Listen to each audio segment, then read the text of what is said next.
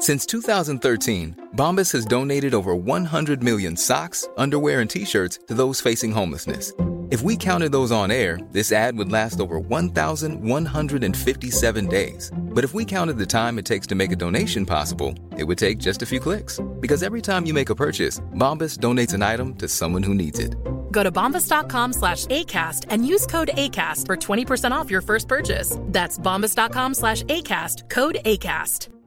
Ryan Reynolds here from Mint Mobile. With the price of just about everything going up during inflation, we thought we'd bring our prices down. So to help us, we brought in a reverse auctioneer, which is apparently a thing. Mint Mobile unlimited premium wireless. Ready to get 30, 30, bit to get 30, bit to get 20, 20, 20, bit to get 20, 20, bit to get 15, 15, 15, 15 just 15 bucks a month. So, Give it a try at mintmobile.com slash switch. $45 upfront for three months plus taxes and fees. Promo for new customers for limited time. Unlimited more than 40 gigabytes per month. Slows. Full terms at mintmobile.com. Football is back, and we have you covered each weekday afternoon on Outkick's Hot Mic with Hutton and Withrow. Some of the best football guests, from Armando Salguero and John McClain to Trey Wallace and Bobby Carpenter, plus the top headlines and reaction to the college football and NFL weekends. The Chiefs go for dynasty mode with Patrick Mahomes, Travis Kelce, and Andy Reid. They're the favorite, right? Yeah, they have to be. The AFC goes through Arrowhead, but the Bengals and Jets, they're all in to reach Vegas. And the Bills and Dolphins are also confident. Withrow, what about college football? Can you say three-peat? That's what they're hoping to say in Athens, Georgia, as the Bulldogs continue their march to college football dominance, while a cast of usual characters led by Michigan, Ohio State, and Bama nip at their heels. There's plenty of craziness on a week to week basis. Pull up to the bar with us each weekday afternoon. We're streaming live 3 to 6 p.m. Eastern across the Outkick network. Podcast available everywhere, and always check out Outkick.com. NFL and college football covering your favorite teams. Outkick's Hot Mic with Hutton and Withrow.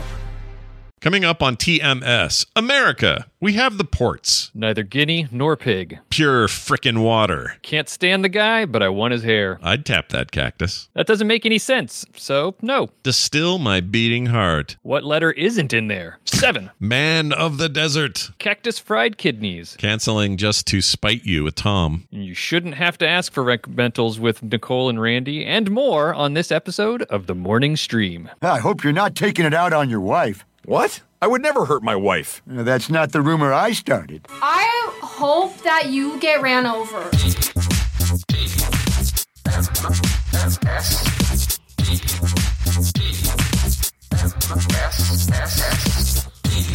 The morning stream. I wonder what kind of world we're opening the door on.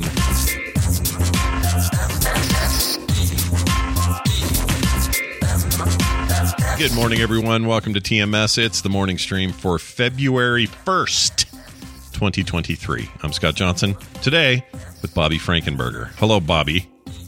Hello! Thank you for welcoming me. Well, you know, you're always welcome. Uh, Bobby's here sitting in for Brian because he's got a physical therapy back thing today. Got a, got a last second appointment and was like, oh, it's going to be Wednesday. What can we do? And I said, I'll bet Bobby can. And then you said yes, and then everything was fine. So and that's uh, what happened. Yeah. That's uh, That's the, story. That is the truth, the whole truth, and nothing but the truth. We're glad to be here. Uh, nice to see you all.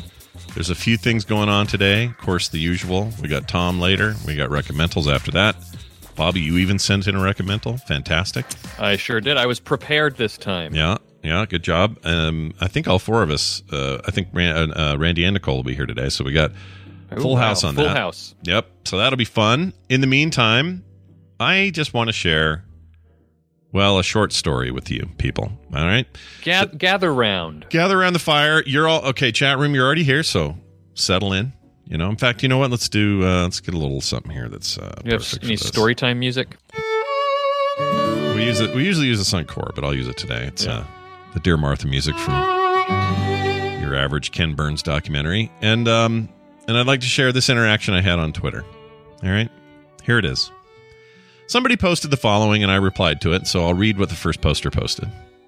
Hmm. Just because you have a piece of paper saying that you're an American doesn't mean that you have equal claim to this country, or as those who can trace their ancestry on this land back to before the government that gave you that paper. So right. this is just setting the scene for This is what the following conversation would be, right? Yeah. And then I replied to it with a very simple reply. My reply was Native Americans were here first. Right. Not even looking for a fight, just kind of pointing out it's a there's a flaw in your weird xenophobic tweet about you know uh, if you're if you're an immigrant to this country like my brother he got his naturalization when he was like 12 or something uh that he has any you know more or less claim claim quote unquote claim to this country than this guy does and so i just wanted to point that out that like uh you know there were things before uh, certainly before you were born, you weirdo. Anyway, so that's my only reply. I just said Native Americans were here first. That's it. Yeah. Left left it in the ether. Some stranger I don't even know him just was in my timeline. I get a reply Uh-oh. from a, from a separate separate dude, not the same dude, different dude. Oh, this is a this is a third person. Uh, a new challenger has entered. A new challenger has entered the arena, yeah. and he says this. Then why didn't they found the U.S., build ports and cities?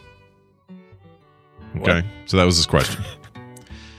And I replied in a way that you might not be surprised how I replied. I replied thusly.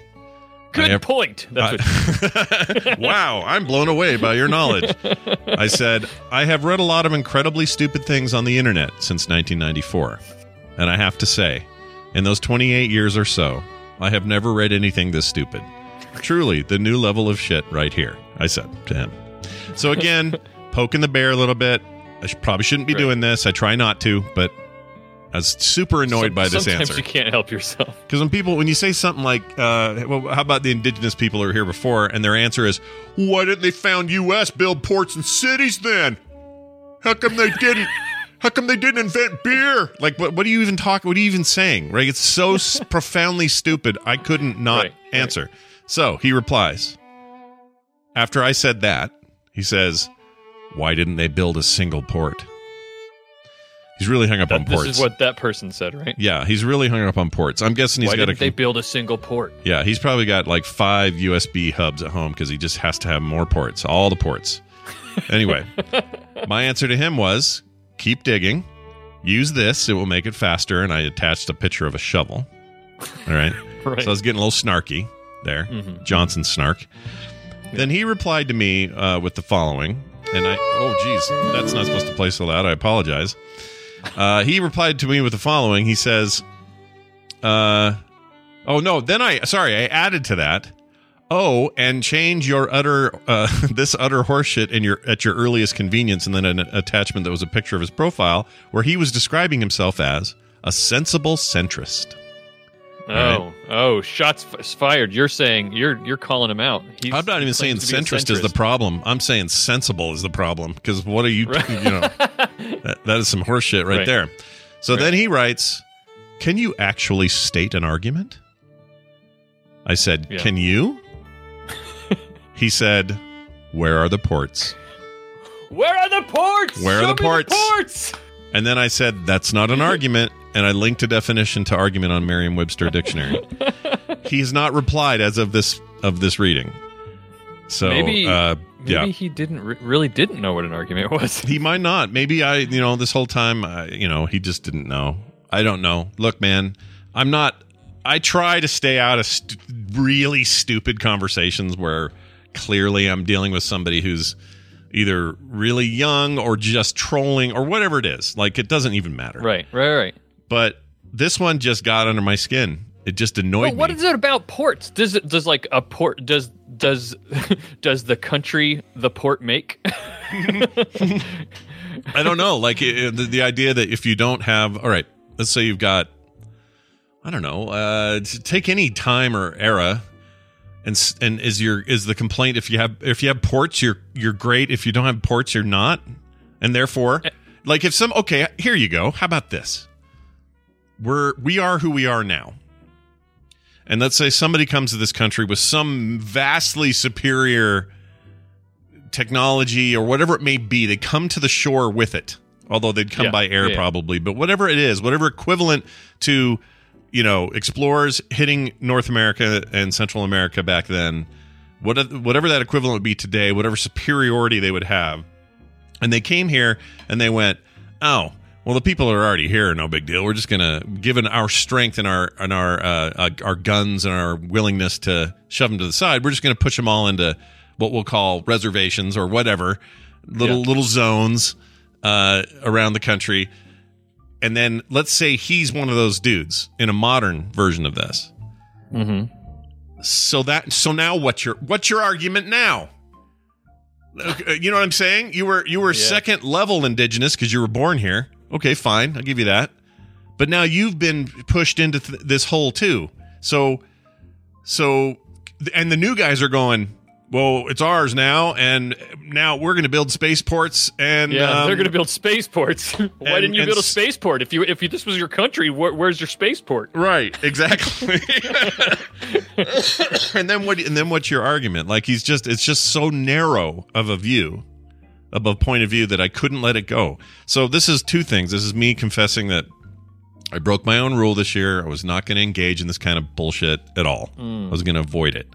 Yeah, But man, I don't know why this one just jumped out at me. Couldn't have been and does dumber. he think it in the reverse direction? Does does does this person think that if you want to found a country, all you have to do is build a port? Yeah, see, that's weird to me because I, you you could argue there are lots of countries in the world that don't have any. You know, what is even a port? What does that mean? A port? Does he mean trade? Does he mean like? There's no nuance to this dude's this dude's brain, or he's just trolling hard, and it's entirely possible that he is. Okay, and that I fell for a Yeah. troll. I'm not saying it's not possible. Stuff's happened before, but it didn't matter. This is one of those interactions where I was just like, if I'd have met this person in real life, I would have had this. I would have had to have had this conversation. Like Yeah. in a restaurant, if I overheard someone behind me going, "Well, if you didn't have ports or cities, then you don't belong here," or whatever, I, I would have turned can- around and said something. Yeah, I think we can get some insight onto this person's um, where they're thinking. Just at the very beginning, you said Native Americans were here first, and the first thing they said is, "Then why didn't they found the U.S.?" Yeah, why as didn't they if, found the as if the United States is like an inevitability. Well, see, all right, no, I think you touched on it. I think you touched on this. Uh, what's that divine or no? What's what's the name of it? There's a thing term for this. Oh, the the manifest destiny? manifest destiny. People get that in their head really hardcore, be partly because it's been pounded into their head really hardcore for years. And uh, the older I get, the more I realize just it, that can be that's an insidious little thing that gets under your Yeah. skin and just like Yeah. starts to eat away at your at your morality and I hate it. I freaking hate it because I love my country. I love the United States of America. I love living here. I'm glad I was born here. I like a lot of things about it. We got our problems, but I'm I'm a proud American but I'm not stupid as dirt like Mr. Ports and Cities over here. I can look at things realistically and uh, and make an honest assess- assessment of our own complicated history. It's not that hard, you know. Right. Anyway, Also, they probably did have ports. yeah, probably did. They probably had coastal they were just stuff. small they- fishing ports. Right. Like what's they? They didn't have giant cities. yeah, neither did we when we got here, by the way. like, we didn't just right. show up and go, New York, poof, there it is. Look at New York with its shining, glistening, uh, tall things and Right. whatnot. So that didn't happen. We didn't do that. So they just have this idea in their heads. It's all in their heads. It's this made up freaking story. And I don't know why they don't have a moment in their life where they're sitting there, uh, you know, uh, pouring over a burger and fries and just think to themselves, well, wait a minute. Maybe it's more nuanced than I think it is. They don't have that moment. And they're going to grow into be a, gr- a grumpy old piece of shit sitting in their lazy boy, yelling at the TV, convinced that this has always been the way. Right. annoys me. And that's Yep. true. Uh, New York was once New Amsterdam, but very briefly, Yeah. as we've learned from the. Why they changed it, I can't say. It's because the Giants showed up. All, yeah, people just liked it better that way. anyway, so start you off on a, in a trolly mood, but I also got a I got a text about Bobby or for Bobby. All right. Mm. I love it when you get these. Yeah, they're great because you know you you deal in um, science uh, discussion when you're on the show, and so I think a lot of people, if they hear anything that goes off the their version of the wagon, Yeah. uh, they they want to pipe in. I'm not sure this is what that is, but anyway, here it is. Let's let's uh, read this thing. Came to us at 801-471-0462. Here's a TMS comment. Bobby was talking about uh, a rudder on his airplane. Mm-hmm. I work at just Gulf. yesterday. Yeah, exactly. I guess it's not technically your airplane; it's a an airplane. That's correct. It's the one you fly. Is it always the same when you go on there? It is. your- It is always the same one. They have a trainer airplane that they use, and so it is always the same one. But you're right; it's not my airplane. I'm I'm just renting it when I'm using it. And when you do, is that a, on purpose that it's always familiar and you're not working in different environments and stuff like that? Oh, I'm sure. I'm sure. This this is a smaller flight school right now, so they only have the one trainer airplane. Um, so I don't know how it's always done at other schools, but I would assume that they like to keep you in the same plane if they have more than one. That would make sense, right? Because the controls are going to be just a little different. Yeah, know? and you want to you want to get good at one set before you start like throwing around a bunch of different kinds. That's right. All those different, the different, the very different flavors you can get of plane. Yeah, lots of different flavors. That's right. So it says, I work at Gulfstream where we build aircraft. Gulfstream's a, I guess, an aircraft manufacturer. Why do I not know this? Is that a name Yep. I should know? I guess I should know that. I don't yeah, it's pretty pretty big one. I always just think of Boeing. Uh, uh, what's the British Airways? I guess British Airways.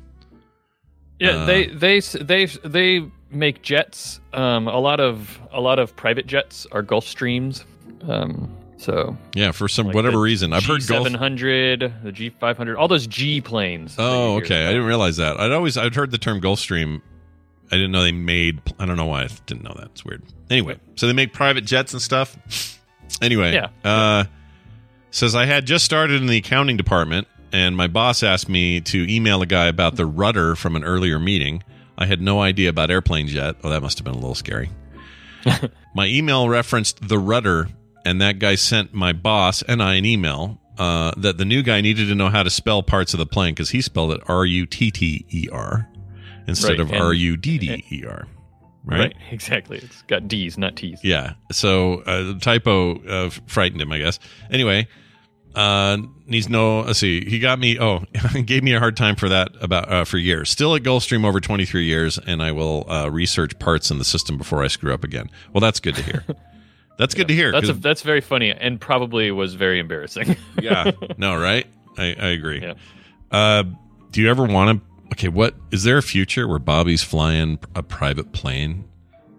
You know, like my own plane that I own. Well, no, no, like you're hired to like by by I don't know, you're flying Post Malone around the country or something like that. Something so weird I would that. love to. You'd have to be a commercial pilot with a commercial license to to. If you're a private pilot, so there's basically three general levels of pilot licensing, and um and they're the private pilot. There's more than this, I will say. So save your emails, people. I do know that there are more than this. Um, but uh, there's a private pilot, there's a commercial pilot, and then there's an ATP pilot, which is an airline transport pilot. okay. Um, so the highest level is airline transport. You gotta that's that's you're flying for the airlines. But a commercial pilot is is anybody who gets paid to fly a plane. So as a private pilot with only a private pilot's license, I cannot fly a plane for money. Mm. Um, it's illegal. Oh, And, I, I, uh, pff, I didn't know that. That seems Yeah. a little harsh. How do they ever It's- ever get pilots then? How does that work? Well, you just have to get a you just have to go and get your commercial license. It's more more training. It's um maybe the next step after after you're a private pilot, you usually get an instrument rating after that, and then many people go on after an instrument rating to get their commercial license. okay. Um, and it's just you just you're learning to be an you know more proficient and an expert at flying. okay. That makes um, sense. But uh, but I would love to be a commercial pilot. Actually, I think it would be really amazing to to get to fly and get paid to do the thing that I love doing. Um, but you have to have vision that is corrected to 2020. You can still be blind in one eye, that's fine. But in the vision that you do have, it has to be corrected to 2020, and it's not clear.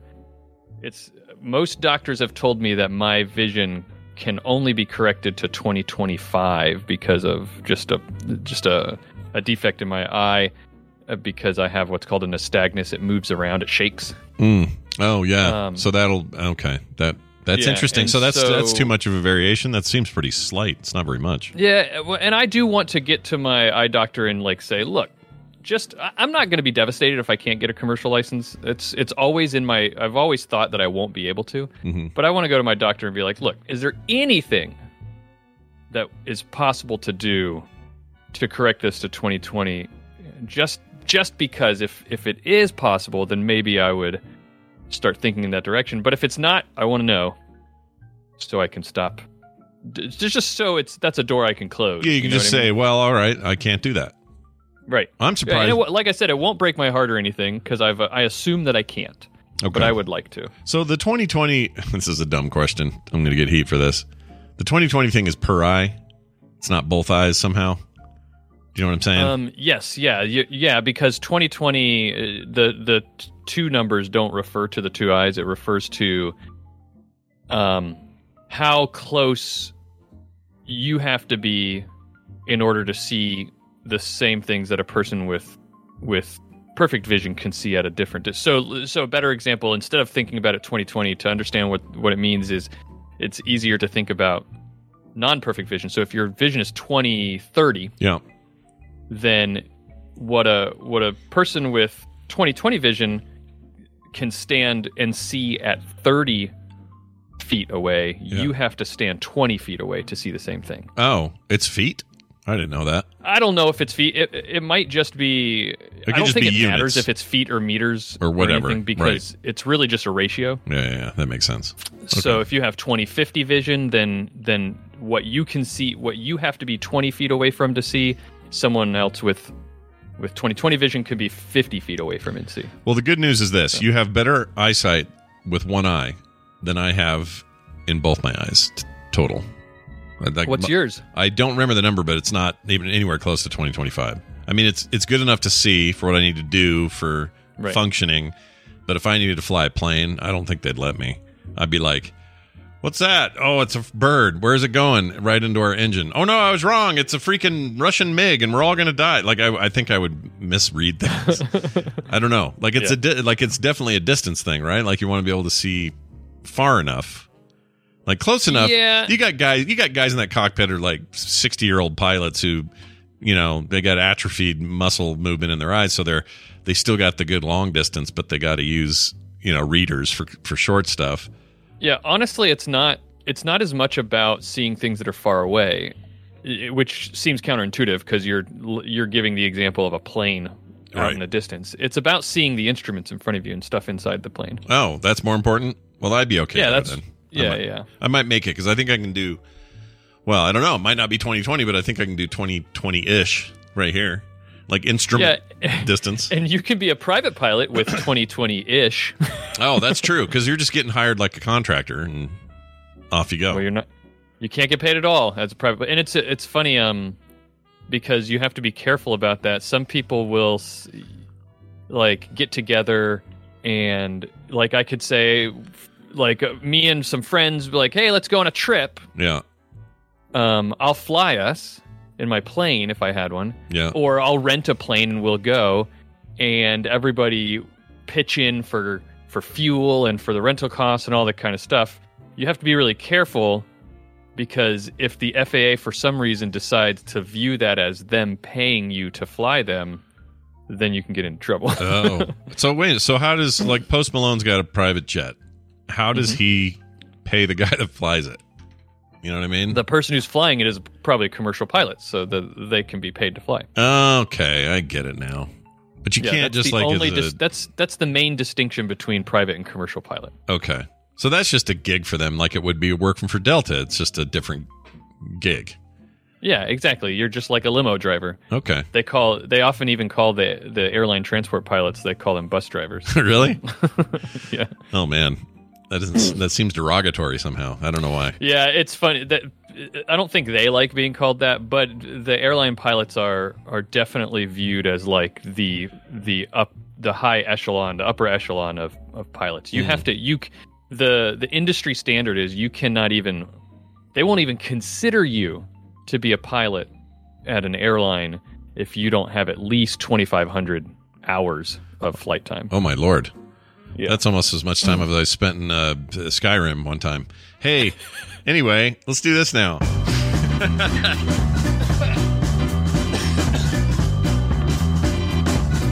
Coughing as I spent so much time on that treadmill. Uh, look who's joining us all the way from uh, another part of South Carolina. It's Brian Dunaway. Hi, Brian. Oh, hi, Scott and Bobby. Oh, hi. Hey, Hey, what's Brian. going on? How are you guys doing today? Pretty good. What are you Doing doing? well. I'm looking out the window and seeing that the weather's not too bad today. How's it in your neck of the woods? Not too bad. It's supposed to rain all week, and I'm only seeing sunshine. That's right. Holding it down here in South Carolina. How? Uh, what's the temperature right now? Uh, around I a don't little too outside. warm for me, really. yeah, it's around. Uh, I went for a walk earlier. It was in the 60s with the sun beating down. My light jacket turned into a sweat box. Yeah, Mm, you bastards! It's 17 degrees here. We could not. I would not have that experience. here. Aww. Yeah, although it's hotter in Alaska. Ethan uh, says Ethan Kane, aka Give it a couple good- months. You'll be laughing at us. Okay, I'm looking forward to it. Uh, well, it's good to have you you here, uh, Brian. We're gonna play a game. It's a little different than we usually do. We're gonna call it Bobby's game or something. I don't know. It sounds like a Bobby's, game. a book or it sounds like a book or a movie. Anyway, we're gonna do that. Oh, I'm thinking of Gerald's game. That's why it sounds familiar. Anyway, this is Right. nothing like Gerald's game. We'll And Bobby's World. yeah, nobody's gonna tie anybody up and then die of a heart attack and leave you to starve on a bed. Okay, that's not gonna happen here. Eh, let's Yeah, just wait. don't and count see. it out yet. Yeah. Uh, here's the fun part about this, though. We're not taking live calls, but we are going to uh, ask that if you want to win the prizes I'm going to send out, which I'll tell you about in a second, then you need to send me a DM in uh, Discord. I'm going to take the sixth person, number six. Just slide into Scott's slide DMs. into my Yeah. DMs, and uh, that person will receive a Frog Pants print and sticker pack, and I will send it anywhere in the world absolutely free. And it will Whoa. include one of these new Lake Run stickers featuring Bo Schwartz of the Core Podcast jumping into a lake uh, to take a dump. No. Uh, these Do are you, have great. any, uh, do you have any listeners who are doing research in in Antarctica? Oh, I don't know. Uh, maybe. I bet we could ask. hey, any That'd be- listeners? That'd be do- hard to send it to there. Yeah, it would be hard to send it to there. But if but even if they are, I think it'll go anywhere we send it. I think anywhere any that anywhere that has a receiving address, I think I can do it. Even if it costs money, I don't care. We're doing it. So uh, if you want to win Okay. that, uh, you got to be the number six. We'll watch for that in a second. But in the meantime, Bobby's got a, a game for us. Bobby, how does this Yep. work, and how are we going to do it? It's here? a it's a simple game. I'm going to present Scott and Brian Dunaway with statements that might be true or false, and they have to decide which one it is. I'll keep score. You're going to take turns, Mhm. and uh, and we'll see who can who can logic out the most correct answers. okay. I like Who Brian's. can 50 50 the best? Yeah. Yeah, who ca- who can flip coins the the most All right. Because isn't the, The the most rule accurately. The thing with coin flipping is you do it long enough, you end up with a perfect 50 50 average. Right? Yeah, Yeah. that That's is a- how. well, coins as long as the coin is all equal. I mean, If it's isn't one fair side of the coin. coin heavier? Right, if it's a fair coin?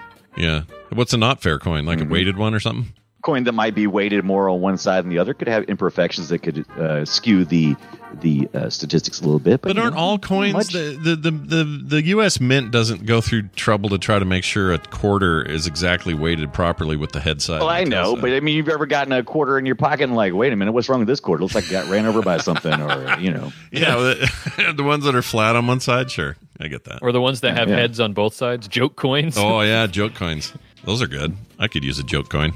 Anyway, let's see if we can joke our way through these coins. Uh, Bobby, lay it on us. What are what's our first card? I guess I'll, we're I'll going keep back and asking forth. questions, and we'll go through it. You tell me when we've got time for one more, because I'm not keeping track of the time. Okay, that's um, cool. And uh, and we'll see. All So the first one will go to. Um, I'm going to flip a coin in my head, and it will go to Brian Dunaway. All right. Do it. All right. Here's the statement. You tell me if this is true or false. Here we go. right, guinea give it- give pigs. Guinea. Wait until I get to the end because there may be statements you want to declare true or false. Oh yeah, so this isn't Before a I'm rush done. to this isn't a rush to hit a button or Ba- anything, right? Right. Right. Yeah, ba- based on the based on the final twist. Yes, I got Yep. you. All right. True, Guinea, guinea, pigs. Guinea pigs poop constantly, and that is that is true. Um, uh, so guinea pigs poop constantly, Uh-huh. and often in the places where they eat, which is surprising because, despite coming from their own bodies, their poop is highly toxic and could kill them if accidentally ingested.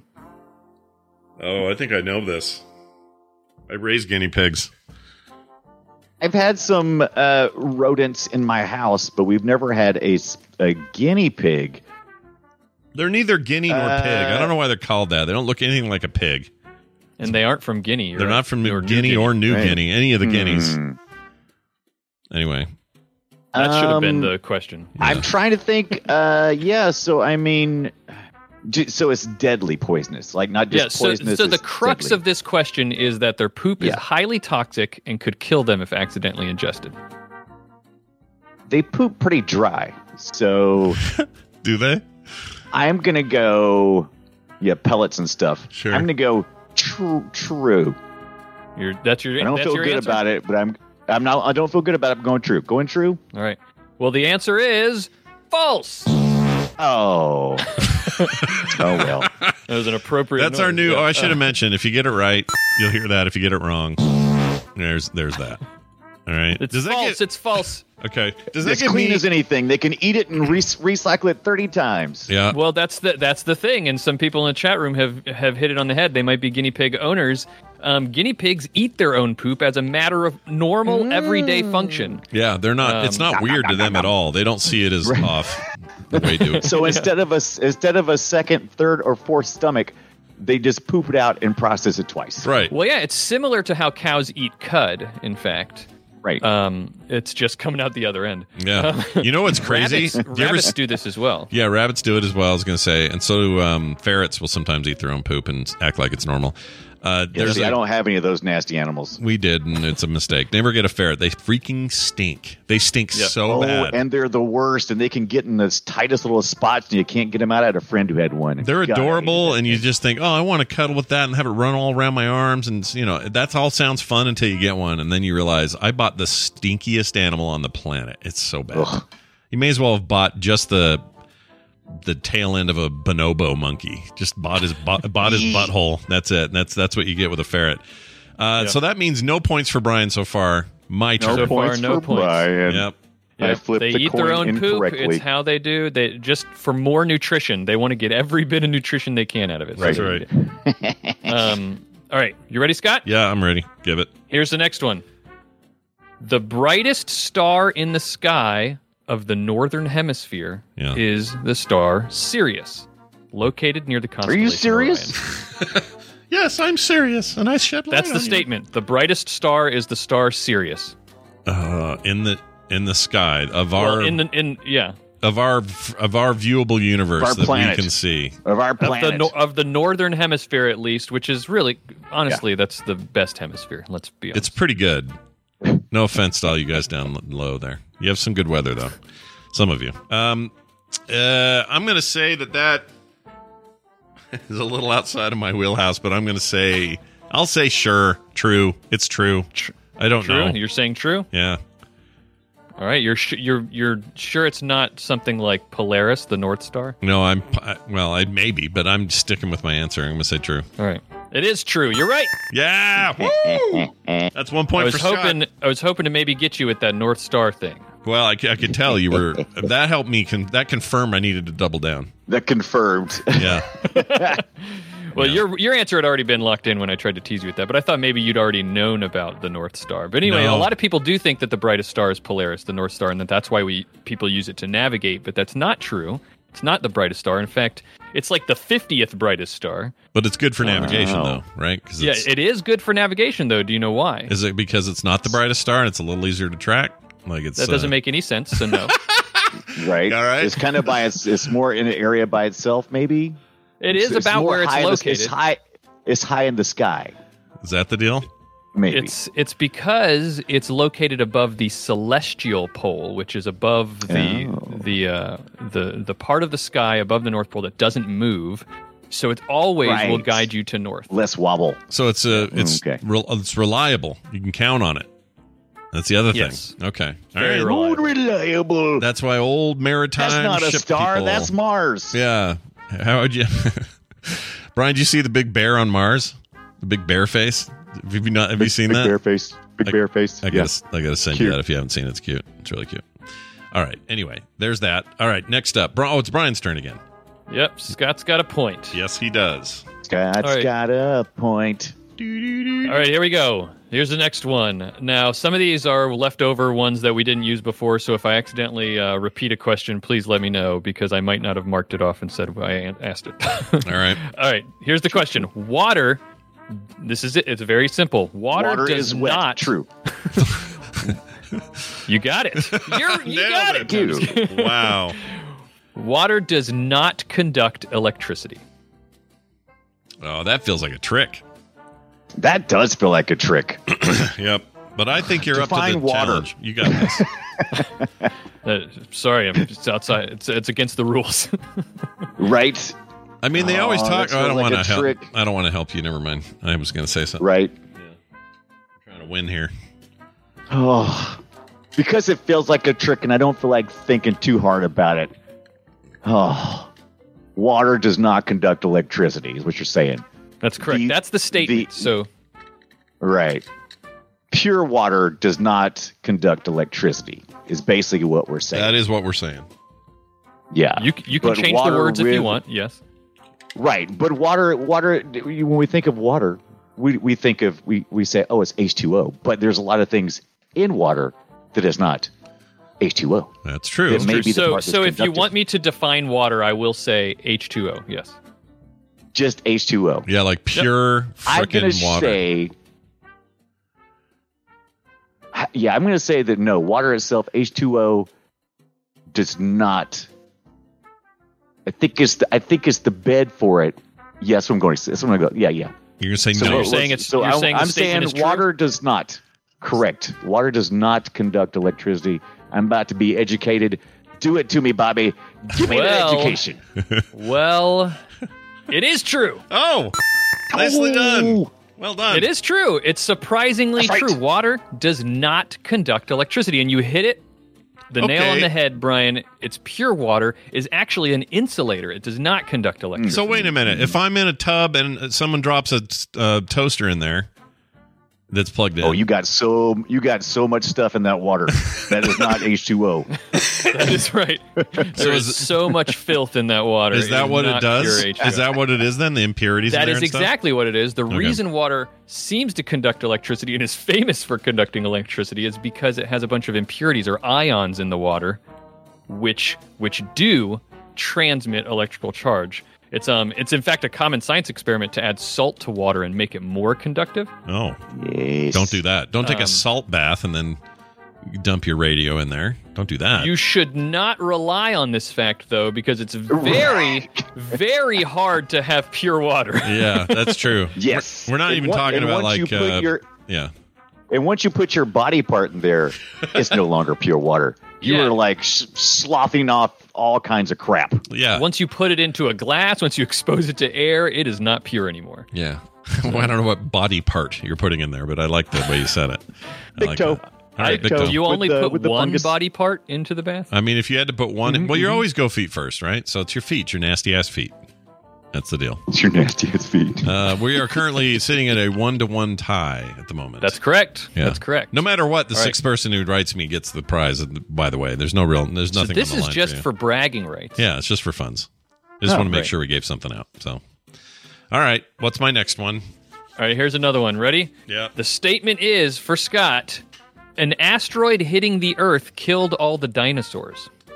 Woohoo! Um, I mean, that's such a blanket statement. I'm going to say false because I don't think all the dinosaurs were killed. Plus, it took time. It wasn't like bam, everyone's dead. There was, you know, basically the equivalent of nuclear fallout. There was Yep. cloud, Okay. you know, dust in the clouds carrying from continents, all that stuff. So I'm going to say no. It's false that they were killed because I think it's the way you asked the question. So yes, false. I like the idea of thinking of all the dinosaurs huddled up and then the asteroid hitting them. right. I like that idea. They all Yeah, got together. too. They saw it coming, and they were like, "Oh, let's uh, what Right. is that?" Uh, Because I don't think we got this I'm here. like- our ride is our ride is here. Let's all gather together. Like I was thinking, like alligators, crocs, lizards, um, monitors, that kind of stuff, snakes, whatever, birds, even Birds. Like, they they made it, and they didn't make it in one hour. It's not like they all went, "All right, Right. I was I was shortening the water. I'm good." I don't I don't think it was that. So I'm gonna say no. all right. Well, the an- the real answer is false. You're right. You're correct. It's uh, the asteroid hitting Killed the by the And cold. Were you good at those types of like SAT questions, true false questions? You I was. because you Yeah. because you're that's a good strategy, which is which is large, all encompassing statements tend to be false, right? Yeah, that, that- Right. that's true. Also, so my SATs were always really good, except for math. Terrible, terrible. Just a horrible math student. Oh my gosh, I'm so bad. Yeah. I know. So th- I know it's reason two to one so- right now. That's the only math I know for sure. So Yeah. so the uh I was counting though in this statement. I was counting all the fallout from from the from the asteroid, like all those clouds you were talking about. Yeah. But still, the asteroid and and its you know the the the subsequent winter that followed from all the stuff in the atmosphere. Di- only it, it- when it struck, it did kill eighty percent of all life on Earth. Oh my lord. But it did not kill uh, all the dinosaurs. It killed a lot of the dinosaurs, but mostly those that were over fifty pounds. Yeah, get the biggins. Yeah. Yeah, a lot of the small dinosaurs survived, and guess what? If you knew that birds, like you did, if you knew that birds, and you you hinted at this, and you said it, I watched Jurassic Park. Yeah, we know. if birds evolved from dinosaurs, then of course they couldn't have all died, Mm-hmm. or they couldn't have evolved in, into birds. Or they wouldn't have been too that quick, or they wouldn't have been already all set and ready to rock as birds. You know, like they weren't I all like. love watching. Uh, I love watching documentaries where they fully feather out dinosaurs. Yeah. Or- Oh, yeah. Make them colorful. Oh, Love feathered that. up dinosaurs are badass, dude.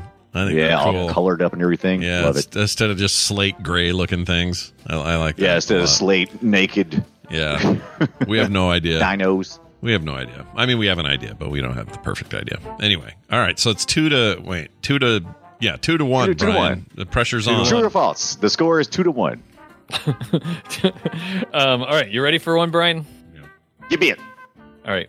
Here's the statement Many species of cacti contain significant stores of water that can be used as an emergency source in the desert.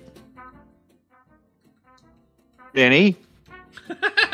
Now, I didn't say all. This isn't one of those all or nothing statements. Many species of cacti contain Tricky. significant stores of water that can be used as an emergency source in the desert. Right. If you've seen movies, No, don't TV, drink cactus water. Isn't that like super dangerous to drink cact- cactus water? well, only. That's I don't know. That's the question. I guess that is the question. If he tells you that, then you probably get the answer. I feel like I'm being tricked. I'm going to say false because they they drink. Okay, so drinkable water, right? Potable water. Yeah, something you could drink Right. and not die. Yeah, an emergency source. You don't have anything to drink. You need to oh, Might not taste tap, the you best. tap a cactus. now now emergency source has got me backing out. Now no no.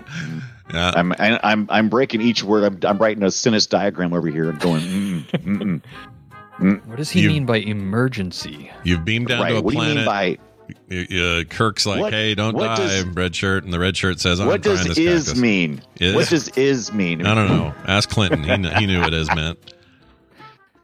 I'm gonna just for fun. I'm gonna say just to break everybody's belief because that's what everybody thinks. So I'm gonna go counter to what everybody thinks and go. I'm just gonna blow everybody's mind and go no Okay. false. saying Not false? potable. That, that yeah, don't be don't be drinking none of that cactus water juice. Li- it's liquid. It's not really like water. It doesn't like Yeah. it's more like goo. It's like the thickened like liquid, aloe, right? Yeah, it's like aloe. Yeah. Yeah. I think As, it is. as a as a man of the desert, do you already know the answer to this, Scott? Uh, well, man of the desert. I don't actually know for sure. I, I'm pretty sure that it's not the liquid water people think it is. I don't think you can just wring it out. I think it's like aloe and not very. I, I just can't imagine this is going to be good. You're going to get sick at the least, is my guess. So I'm thinking his Yeah, falseness. then you're gonna is- lose more water. It's Yeah. kind of like you're sur- you're in the ocean surrounded by water. Don't drink it. Yeah, right. It's like right. that. So so so Brian Dunaway is correct. The answer is false. Nicely done. Never, never try to get sustenance from a cactus in the desert. It's At first, Um, it hurts. very Ow. well done. Most cacti are in fact toxic. You should not eat them. Um, uh, they have an alkali poison in them, and it'll fry your kidneys. You'll be done. Yeah. Nice. Um, Everything about a cactus says back off. yeah, get yeah. get the hell Yeah. away from me. Yeah, exactly. Why would you want to mess yeah, with and in fact, they've evolved to be poisonous because, guess what?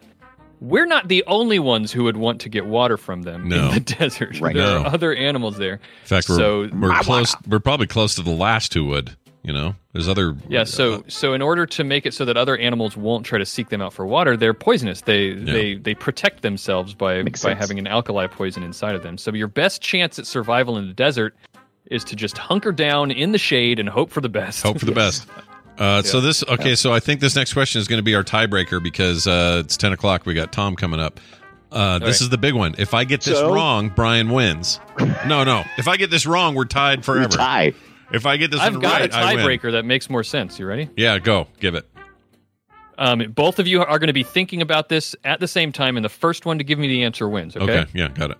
Okay. It's not true or false. I'm asking for an answer. And you'll probably hear him Okay. first because you're in the same state, which means you're on the same back part of the backbone. You're going to get less latency from Brian than you are me. So, Brian, you actually have a slight advantage here. Take, make sure you use it.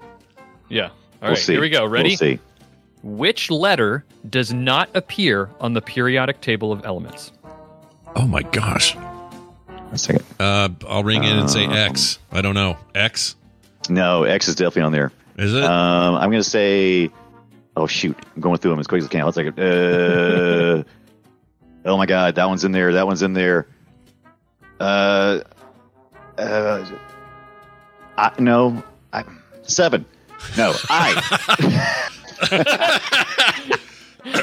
Seven. That's I like it. That's a good answer. Uh, no, why, he says why I say X. Who got No, it? yeah. Did you say Y? What'd you say? Neither of you have have said I the said correct I. answer yet. Oh, you said I. It's not I. Yeah. Nope. All right. every every letter I go through feels like the the it's in there.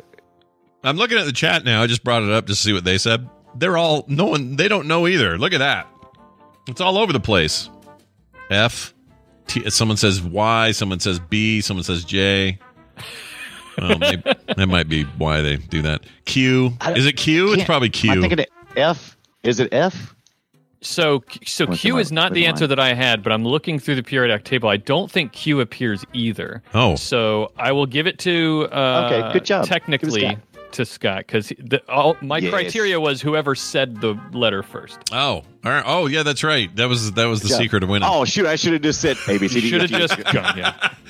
you were quickly Because the other through. one that I Yeah. had on the list was J. J does not appear. J does not appear. J. Dadgummit. I skipped through J. It doesn't mean that we might get down the road a new element's discovered and we give it a new thing and put a J in. we there. give it. We give it. We call it j- jam. yeah, jam. The new element of jam. Mm. Jamconium. Yeah, That's what- jamconium. It's good on a slice of Unub unobjanium. yeah, unob- No, so it's- very nice. Uh, well, well done. And let's uh, let's announce the winner here because I haven't even actually looked at who is number six. Uh, we got uh, hold on. We got one, two, three, four, five, six, ladies and gentlemen.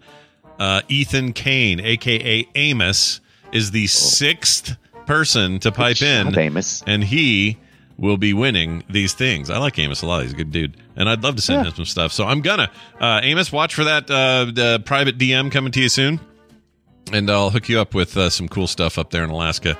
And congratulations to you. Oh, I guess I could play this for you. Congratulations. Yeah. You're a winner. Well done. You know who else is a winner? You guys for tuning in later today for the uh, for the Play Retro show, where Brian and I are going to talk about the R-rated movies turned games of our youth, and you'll be surprised how many of them got made before the movies came out and had subsequently nothing to do with the with the movies. That's real weird uh, how that stuff went down. but, time. yeah, we're talking How Rambo. did we get and- Die Hard? It's a rated R movie. How I do know. you do that? How do we oh, do I it? know. You have you have feet health. That's Yep. right. This game has feet health. feet feet health and it- it's got uh what's his name Yep. saying shoot the vents it's pretty or in the ducks shoot the ducks uh Shoot the ducks. yeah. Ducks? No, the ducks. it's a du- it's a shooting game with ducks in it no you gotta shoot you gotta find uh, uh john mcclane and he's in the ducks is what we've been told so anyway uh the nes and the world of rated r turned kid friendly video games that's later today on play retro wherever you get Except, your podcast except for the uh, except for the one where, where he goes to Mars and he shoots his wife. That's not kid friendly. No, that's not kid friendly Total at all. No, I completely agree. Brian, kiss our butts. All right, he's gone. he didn't have time to say no, you, which I feel bad about, but what are you going to do? All right, we're going to take a break. When we come back, Tom Merritt will join us. Uh, I just made sure he's good. He's good. In fact, he answered. I said, "Hey, running a little late. Talk to you soon." He says, "No provolone." That's uh, that's cheese speak for no problem. Say. so we're all good there. Uh, uh, so here's the deal. I don't have any music from Brian, so instead today, I have decided to share with people a couple of my favorite uh, video game music tracks. There's a couple advantages to this. Number one, it shouldn't get us kicked off any streaming services. um, but two, I also like video game music a lot. And um, if you come to pre-show on the show, you'll hear me play it a lot. And so I'm going to do that today. Today we start with a um, middle selection, and I'm sorry for the timing here. Hold on, I got to bring it up. Uh, this is the only good thing I can say about the game it's based on.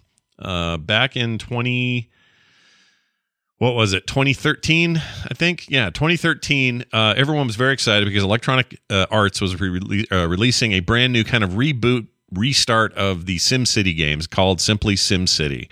And it was expected to be really cool. What they'd shown at e3 looked amazing. Everybody was stoked. Turns out it was hot garbage. It was not a good game. Uh, it was riddled with issues mostly dealing with ea and their business plans and stuff like that.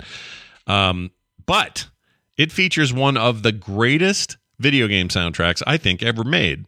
And I think partly why I like it is just so perfectly suited to the content. So I'm going to play the Sim City theme, uh, about a three minute song. This is all written by Chris Tilton, by the way. He is a, uh, a, a good author of video game music. This isn't his first time to the rodeo, but I think it's his best. And so I am going to play that song. And when we come back, it'll be Tom Merritt and recommendals and more. So stay tuned.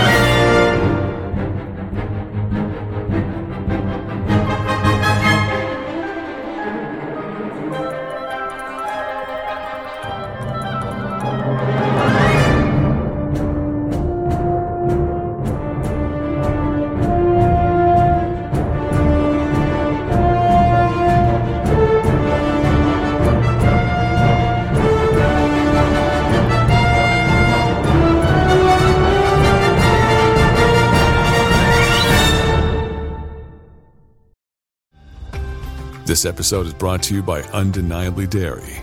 Dairy farmers are more than farmers, they're climate caretakers. They see water as a precious resource. Most farmers recycle water up to four times, from chilling the milk to irrigating the crops. And some even use technology to turn manure into renewable energy. To learn more about what dairy farmers are doing to make their farms more sustainable, visit usdairy.com. Intuition test time. What snack is behind my back? Are you ready? It's popcorn. Did you guess right? If you did, congratulations. And listen to the song of my people. Shalale Ha. Donald Gleason.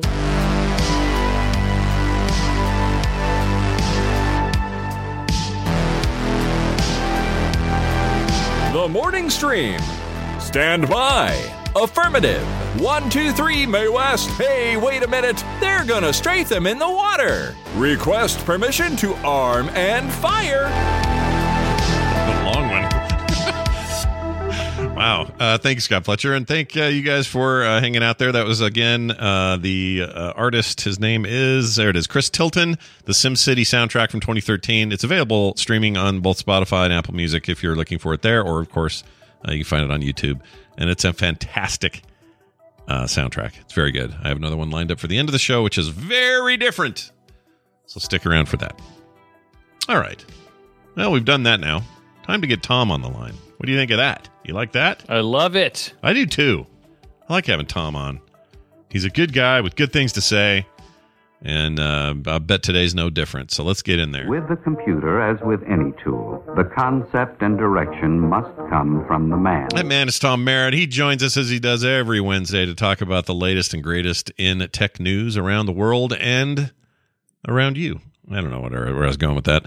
Anyway, Tom Merritt, uh, thanks for joining us once again, and welcome back to the show. Yes, like uh, like the arms of technology, I embrace you with news. Oh, wonderful! Uh, there's some Samsung business going down or something today. Yeah, yeah, we're going to be talking about that uh, once it happens later today. Samsung Unpacked. Uh, you're by the time a lot of people listen to TMS uh, on demand, it, all the details are out there, but it's probably not going to be that surprising. Uh, new Samsung Galaxy S and uh, probably a tablet. You think the, the get any note? Or is the note done? Is it just now the the big the big Galaxy is the note? Uh, note the note usually was announced separately, uh, uh, and w- but it is on hiatus as they go for the fold. I, I think the idea is to see if they can just switch all the note partisans over to the fold. Yeah. uh, which seems to be working. So yeah, I, I would guess you won't see another note.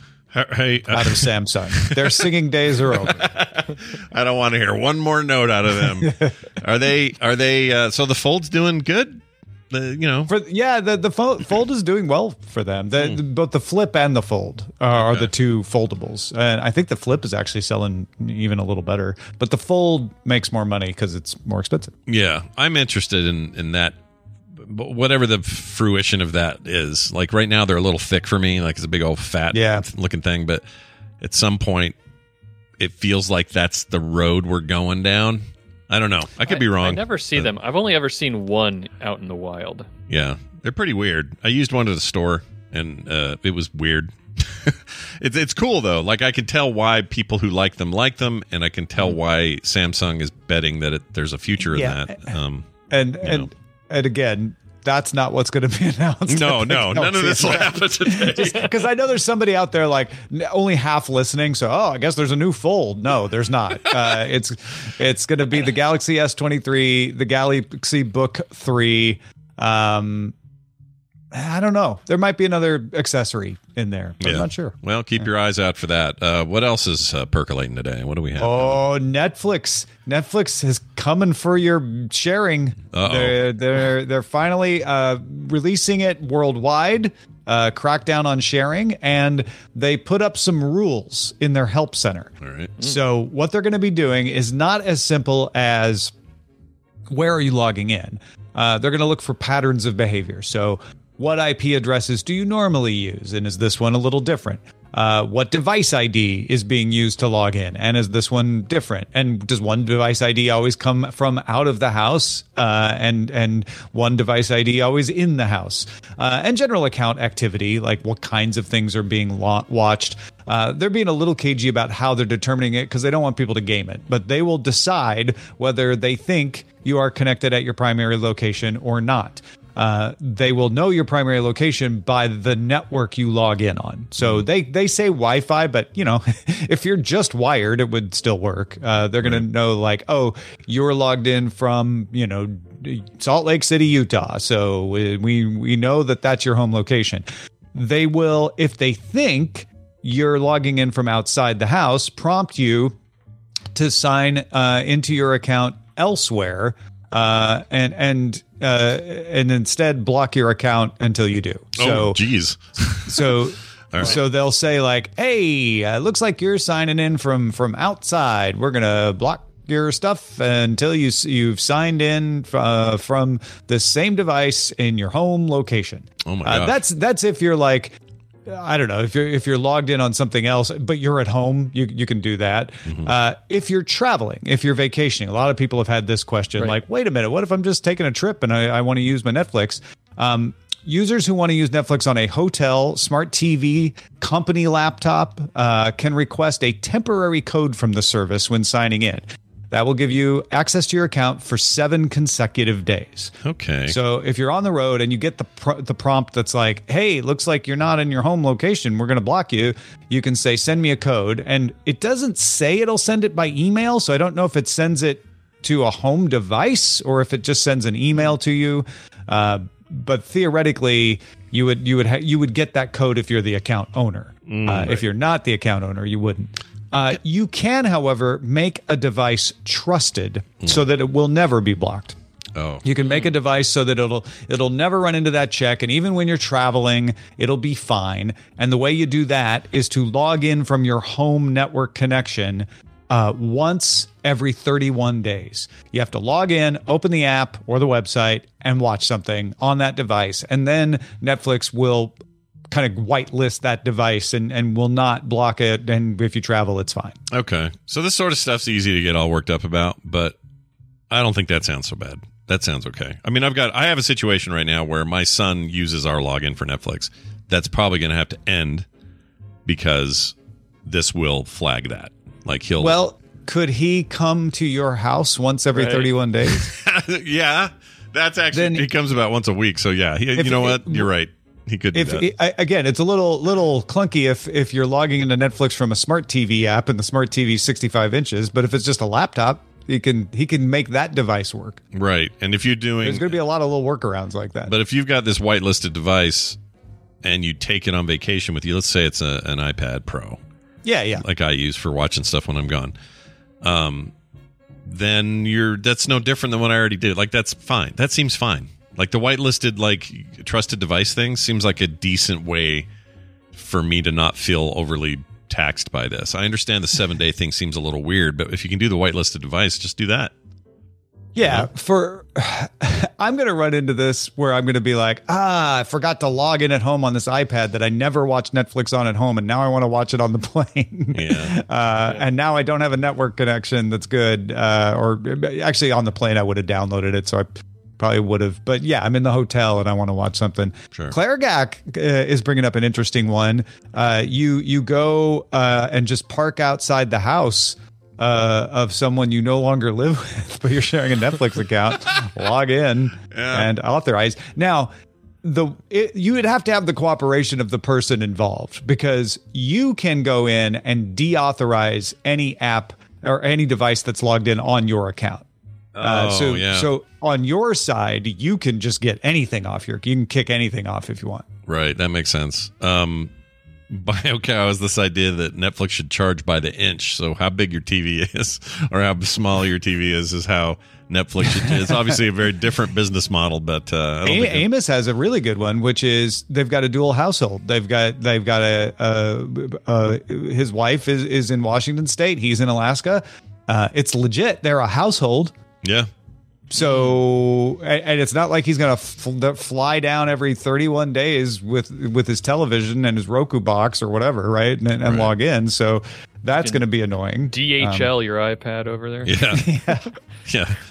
I, I don't like that. That's a good point because there is no one size fits all, probably. Yeah. I mean, there are going to be a lot of edge cases like that, and those are going to be the big headlines, right? Yeah. This is not going to affect most people, uh, except for people who are doing what Netflix doesn't want them to do, which is sharing an account with someone who doesn't live in their house at all. Like, Right, you know, but then there's legitimate edge cases like Amos is talking about that. I, I think and any corporation is going to say, you know what, we'll just we'll just deal with the bad press over those edge cases. It, it's worth it, and that's unusual. Netflix for for years was like, you know what, if you're sharing, that's just promoting.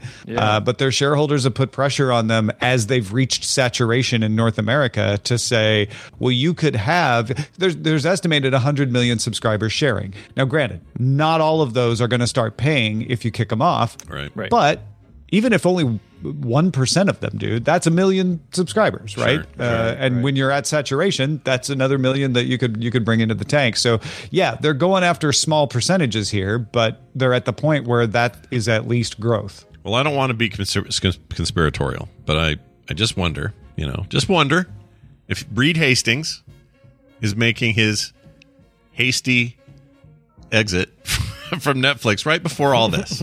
you know, he's like, I'm retiring. I'm handing it over to this other guy. It's been a great run, everybody. 20 something, five years, whatever it's been. I'll see you later. And then bam, they have to enforce this new this new hotness, and he doesn't have to tell. He doesn't have to answer to anybody anymore. That is definitely not why he stepped down, but it certainly is a benefit, right? Yeah. Like it's like, oh, you know, I'm glad I planned this for now because I'm glad I don't have to deal with that. It's like when it, when you leave any job, there's always that one thing that you're like, and I won't miss that. Yeah, that's true. he would definitely not miss this. But um, yeah, it'll be interesting to see what happens, especially the aftermath of like if it's really 100 million people, let's say, that mm-hmm. did do sharing, and what percentage does belly up and pay? It that'll be weird. Like I want to know what that if if it ends up being like a lot or very little, like that's a shareholder problem, right? Yeah, yeah. The, the well, the shareholders just want it to be done, and any increase will will make the shareholders say, "See, it was worth it. We got more people."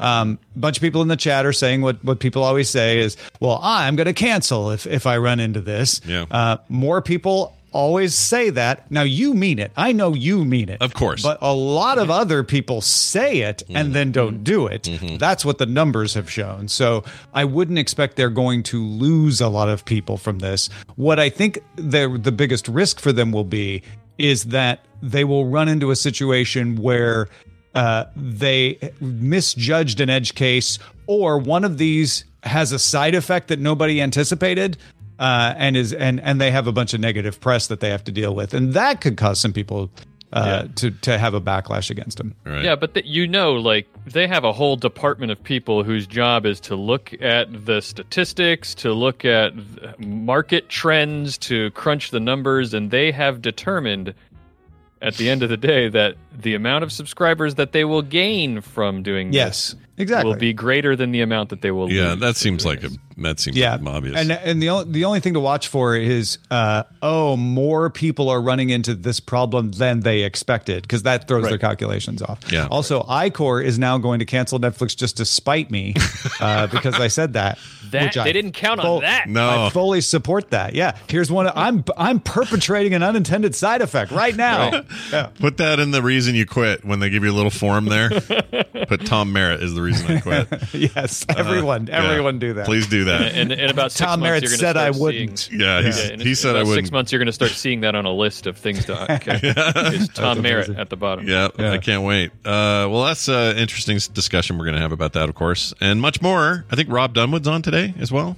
Is he part of the deal? Yeah, yeah. Rob's coming in because uh, he's a, a Android user, big Samsung fan. Uh, so we're having him on to, to give us the the user perspective on on Unpacked. So that's going to be fun too. Always enjoy hanging out with that guy. So looking forward to the Wednesday edition of DTNS today. Check it out today at 2 p.m. Mountain Time. Tom Merritt, anything else you're doing on the side or otherwise you'd like to mention? Well, you know, I've been uh, walking the dog, and you know, I went to the Harry Styles concert on Oh, Sunday. how'd that go?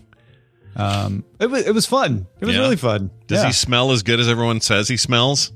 I didn't get close enough to be able to judge, but I he looked like he smelled great. All right. Yeah. I've always you keep hearing this, or I've heard it a few times that Harry Styles is the best smelling guy in, in, in music today.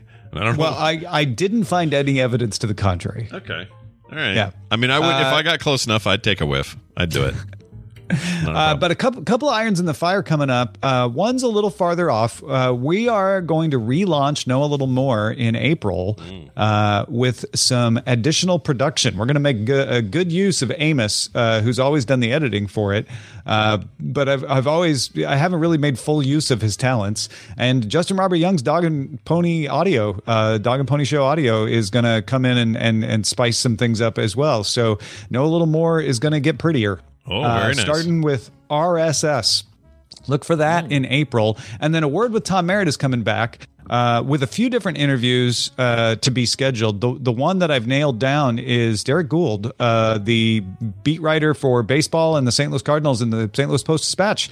Going to come on and we're going to talk. We're going to talk about sports. oh my gosh, Tom. That seems knowing you as long as I've known you, that seems huge. Seems it's huge. It's huge for me. It's huge. Yeah. Uh, I I I grew up uh, venerating the beat writer of the St. Louis Cardinals in in the Post. Uh, so having the the current holder of that chair is is pretty fun. I That's can't wait to talk to awesome. him. Yeah, very cool. Very exciting. Uh, well, all right. I'll look forward to all of that and more. And of course, uh, DTNS today. Everybody check that out. It's Tom Meredith Detect on Twitter. We'll see you next time. Bye. Bye now. Bye, Tom. All right. That was great. Always good to have Tom on. I say. Always. I say. All right. Let's get. He's a fine fellow. Yeah, he's a fine, you know, find a better guy. You can't do it. It's not possible.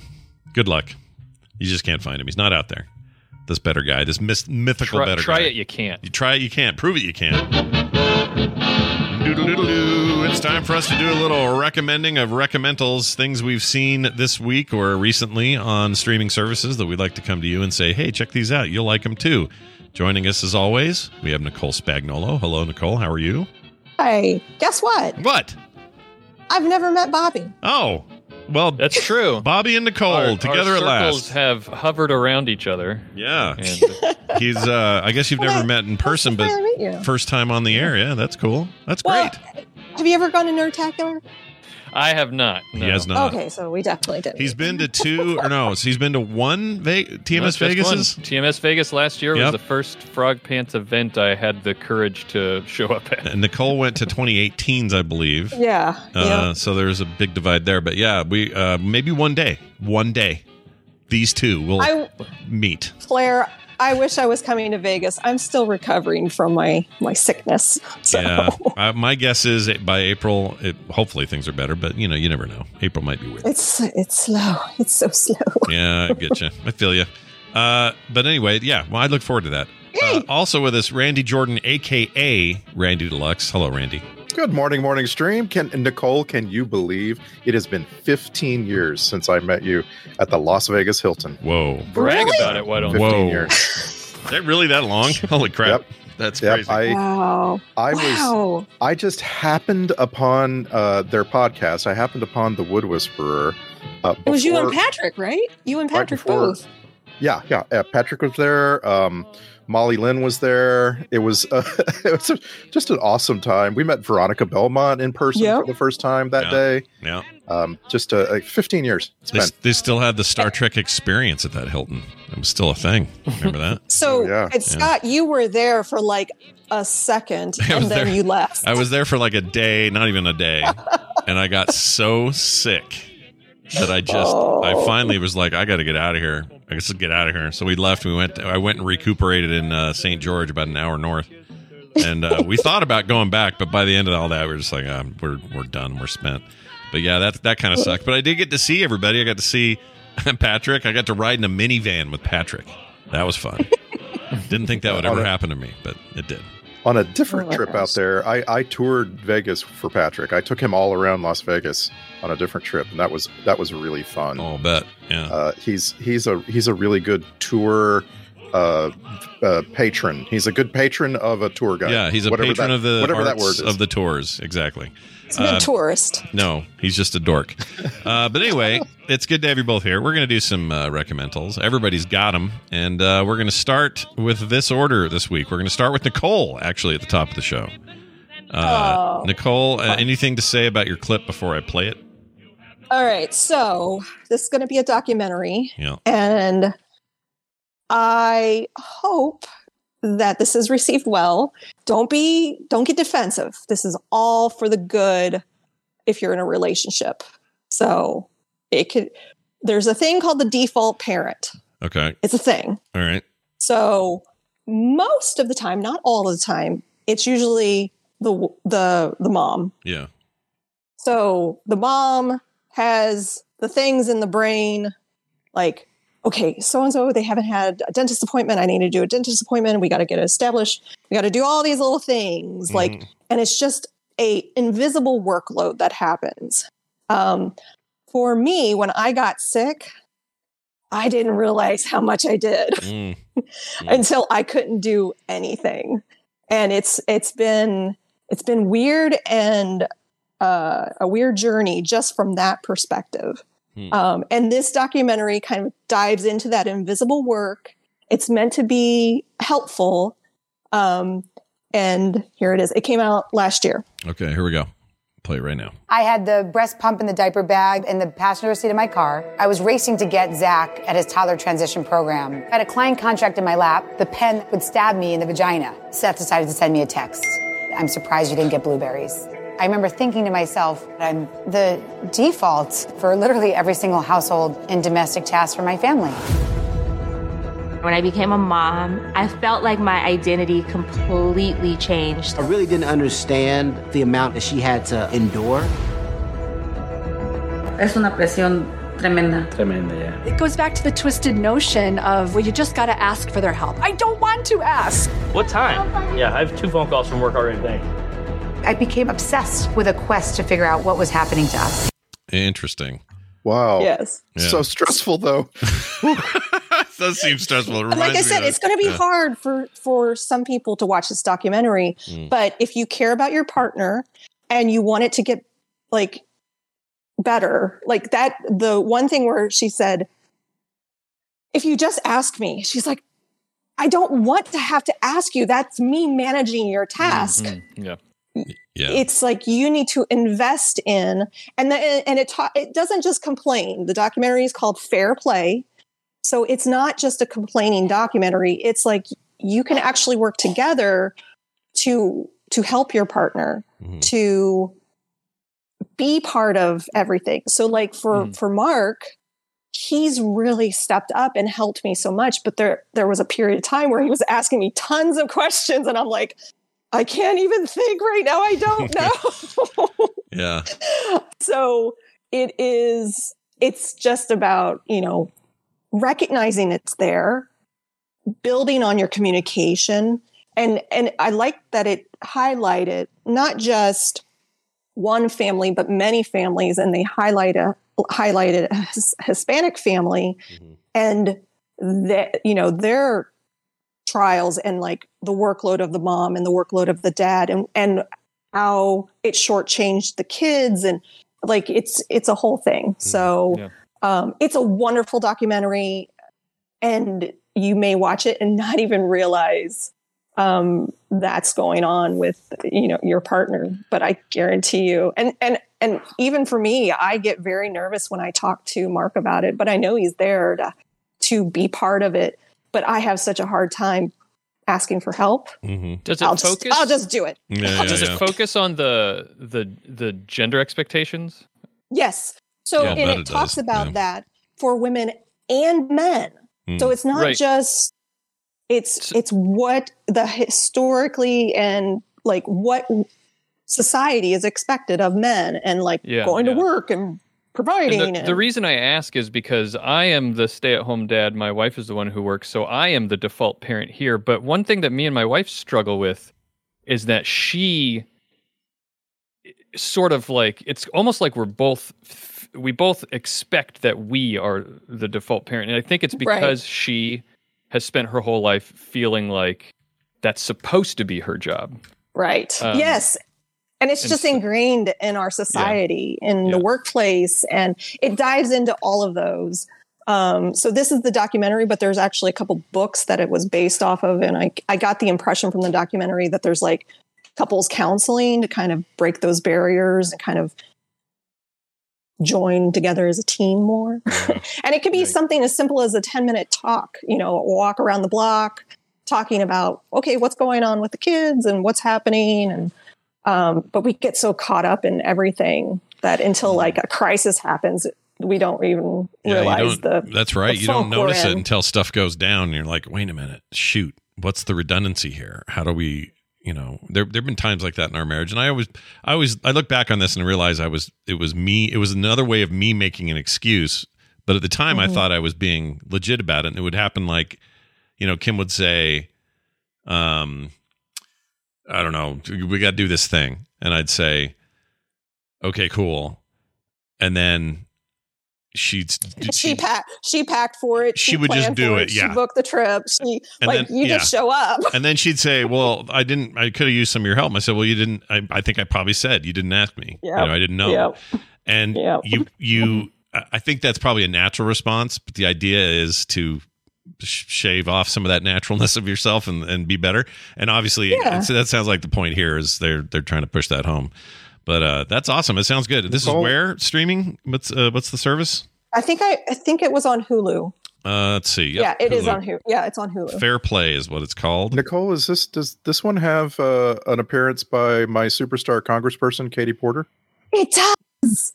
Oh my she's gosh. wonderful Katie and she's Porter. a single parent she's a single parent with three kids and and it talks about the history of childcare and it dives all, into all of that stuff it's a really cannot- great watch I cannot tell you. There's no, there aren't words for how good it feels to send someone great to Congress. I know Scott has never actually experienced. This No, I don't. We don't know And- how to do that here. You now live in a place where I'm sorry, Nicole, but uh, uh, this is not going to be any fun for you next cycle. Um, the the the feelings are just enormous, and it's like it's almost it almost like to a point where I'm like, is this hero worship? I need to watch out for Yeah. that. You know? yeah I just think it's nice looking when I see her like talking stuff. It's like watching a nice mom. like I, I don't want to get stereotypic about it, but it just it gives me.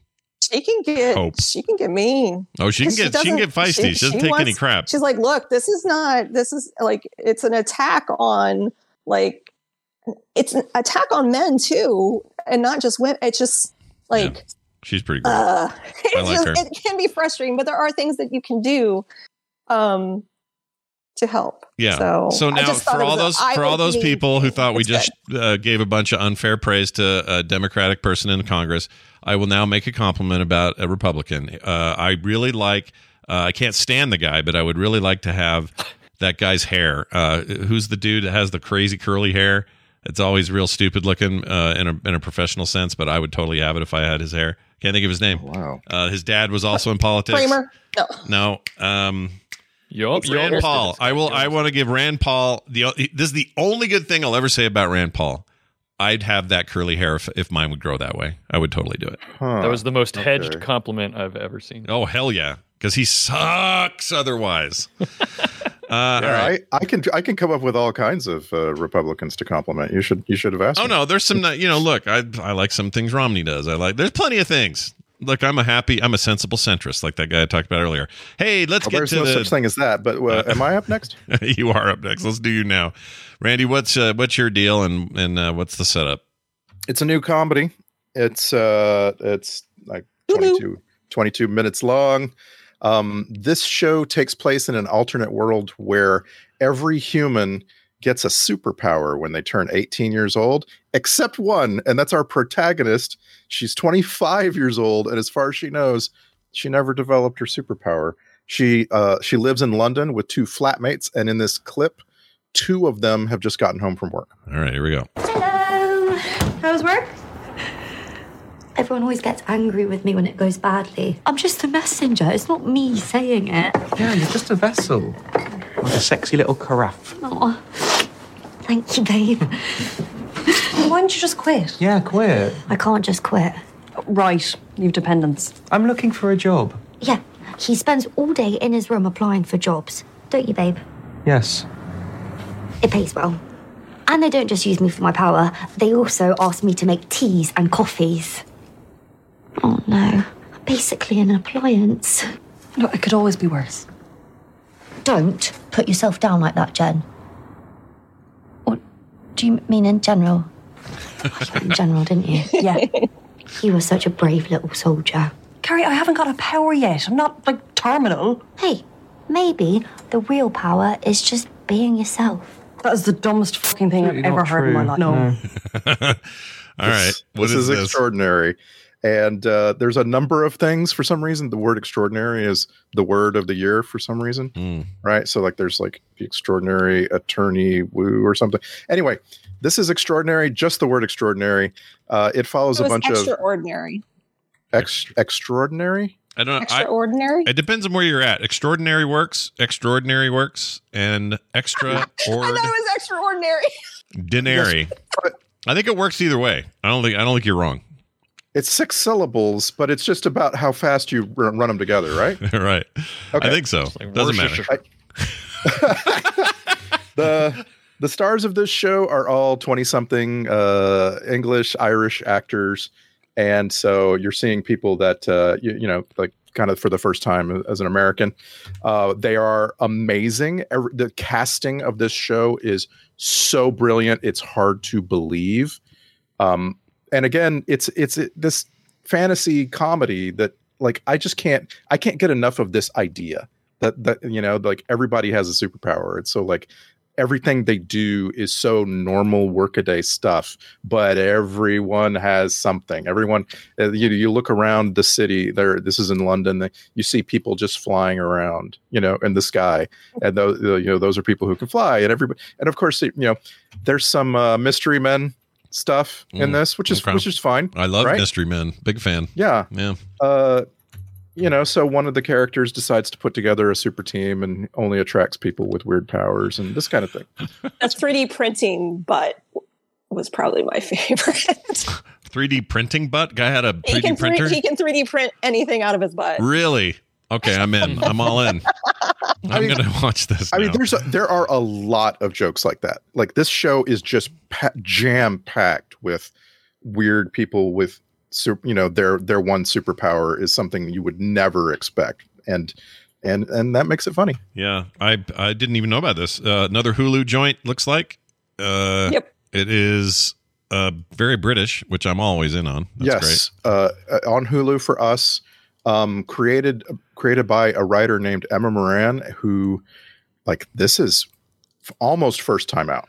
Like, was was writing for another very brief series a couple years ago as the only previous credit, and awesome on you. Like, this person has knocked it out of the park with their first foray into uh, making it a, a comedy. Nice. This guy named Luke Rollason, who's in the who's in the thing. He plays he plays Jizz Jizz Lord, he plays Jizz Lord, yeah. Um, he looks like his photo on IMDb. He looks like an AI generated portrait. Just gonna put they that out there. most of them do Hmm. this this cast is put together to look uh, sort of strange as you look from one person to to another Yeah. and uh, it's very very helpful because you you come to associate the weirdness of how they look with their superpower Do I do I want to know what Jizz Lord's power is? Do I want to? no no you want to watch the show and No, find watch out. the show. Okay. Watch the show. All right. it uh it, the uh, yeah it's Am I, am I, it's not as, it's am I going as to as you might guess Am I going to hate why his name is Jizz No. Lord? No, Okay. No, no, you'll laugh. All right. I'm in. I like, uh, dude, whatever. British stuff, uh, I'm already in before you even tell me what it's about. So I'll watch this. That's good. My only, you know, as always, standard disclaimer with anything made in England, uh, there are not going to be very many episodes of this, and you're going to have to uh, wait to find out if there's even a second series. Uh. and uh, as with all things that are, Oh no, it said it was renewed Did for a second season Really? on January 23rd. Oh, good for sure. What I'm what I'm saying is this Oh, us. series this series starts with a big question, and like most British series, you might not ever get that question resolved. Oh, I see Just- what you mean. just let me yeah, know. because they're just going to do like six of them, and then another six of them, and then they may never do it again, and you may never hear. And it's just This kinda- one this one has eight episodes in this Yeah. first series. Oh, that's that's a lot for a British for a British show. They they usually go short. But anyway, all right, I'm in. I'll watch this. This sounds great. Bobby, it's your turn. Tell me about your clip. Um, the setup is it's a scene that takes place in a, a, a long abandoned building. Overgrowth is in there. It's it's very maybe decades long abandoned building. There's a man and a woman in the building, and they're sitting over a young girl with a very big gun pointed at her, and they've got some questions for her. Oh wow, I think I might know what this is. Here you go. Do I look like I'm infected? Show us your arm. Yeah, it's not getting any worse, is it? If we're out in the open city, why aren't we getting swarmed? Don't worry about that. Well, I'm gonna. What was Marlene doing with an infected kid? I'm not infected. She found me after I was bitten. And she didn't shoot you. Clearly not. She locked me up and had her guys test me every day to see if I was getting sick. Test you how? I have to pee. Test you? How? They'd make me count to ten and hold out my hand and then keep it steady. But you know, I think what really impressed them was the fact that I didn't turn into a f- monster. Now, can I please?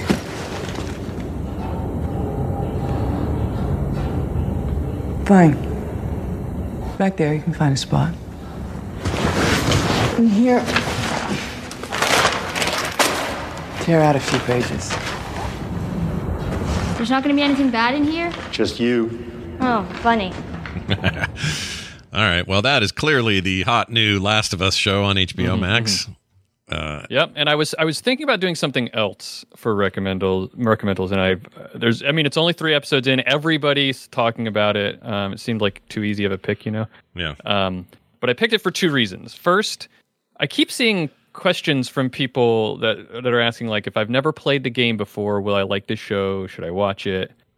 And I have never played the game before. Me neither. Oh, great. Great. Yeah, and and I haven't I haven't watched any streams. I barely know anything about the game, so I so I thought I could be a good perspective on that for people who might be have that question floating around in their head.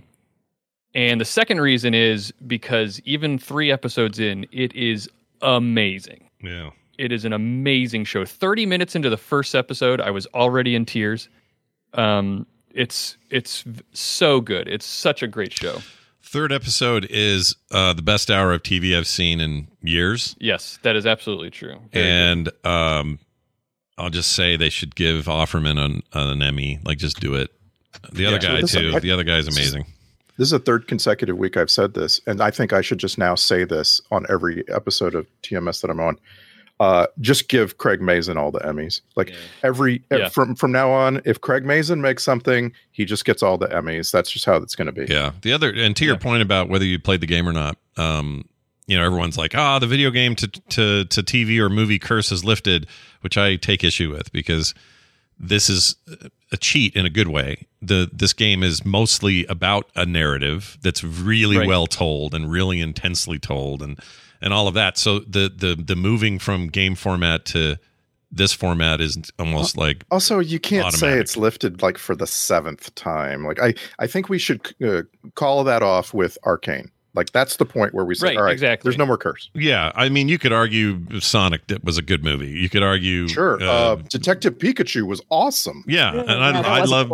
I loved uh, what's the one with um like the Castlevania uh, anime was amazing. Like there's a lot of stuff, and you say, well, how about live action? Well, there's lots of examples of that too. I think that But also, Scott, saying that it's already they were starting with a, sh- a game that was already basically a narrative, I don't think is giving the creators of the show enough credit because this is sort of a double mental. I've never done this before, but I decided to do it with this one. You know how HBO shows always have like a companion podcast that goes with it? yeah, I decided to listen to the one for this show this time, and The they talk Troy Baker uh, hosts that, right? I think they got the voice of Joel in the game. Anyway, keep going. Yeah. Yes. Exactly. Um, and so it's it's him, Troy Baker, and Craig Mazin and Neil Druckmann, Mhm. um, who are the those those last two names are the creators, um, and they uh, they talk a lot about the decision making process of how they made things different, what they thought about, um, how they they're very clearly trying to think about um, an audience that is n- not familiar with the game. They made a lot of storytelling decisions to depart from the game for very good reasons, um, j- all the way down to how you meet the the girl in that show, Ellie. Her Mhm. character is very different from the game, and they talk about that and and why they made that decision, and it has to do with you know they're thinking about things like like when you're playing a game, you are embodying the main character Joel, so you are Joel. But as a viewer of the show, you are not Joel. Yeah. You are you watching these things happen. So the experience is very different, and they're very aware of that. and yeah, their their adapt their adaptation is obviously really strong here. I mean, Druckmann VP at Naughty Dog created this game in the first place. Super smart, Right. creative dude, but I think it's Mazin who's you know uh, stepped in and said, "Look, we this is how this has got to go." And I agree with everything they've done. As a fan of both mediums, I think that they've killed it, and the way that they like season three or sorry, episode three is basically them taking a thing that's barely alluded to in the game and blowing it up and saying, here are those 20 years. Let's really look at them. And it made some massive changes to how some of that turns out, but it's so incredibly uh, uh, intimate and interesting and incredibly well acted and just blew my freaking mind. Yeah, It's the such acting is stuff. amazing. So Joel, which is the main character. So for anybody who is not familiar with the game, it's a very simple pres- premise. It's a zombie apocalypse prem- premise, and it's and um and and that's that's basically what you need to know. Joel, who is the main character, is Pedro Pascal. He's a smuggler, and he's been tasked with taking the girl, who's Bella Ramsey, who you know from Game of Thrones. Um, she uh, he has to take her to a place to outside of the quarantine zone where they are in. Um, and uh, and she's important because apparently, and this is all revealed in the first episode. It's not really spoilers. Um, she's she's apparently somehow immune to this infection. Yeah. So that's very important. She needs to be tra- transported. Um, and Joel is not doing it out of the kindness of his own heart. He's got his own motivations. Um, and so, as you might expect, things don't go according to plan. Yeah. But um, the acting, you're right, is amazing. Uh, Anna Torv is also. Oh yeah, it took me hot. this. It took me uh, like uh, most of that episode, uh, first episode, for me to realize who that was because I was like, "Gosh dang it, I know her. Why do I know her?" And then I was like, "Oh, freaking Mindhunter and that other that Yeah. sci-fi show from years ago, uh, Fringe. Fringe." It's like, of course that's her, and she's always good in everything, and she's so good in this. She melted into it, and I just forgot who she was. She's Yeah. so good. It's it's got all the hallmarks of really good zombie stories. Um, like the zombies aren't really the real focus, you know. They just are creating the tension to tell stories about the real bad people in the world, which are other people.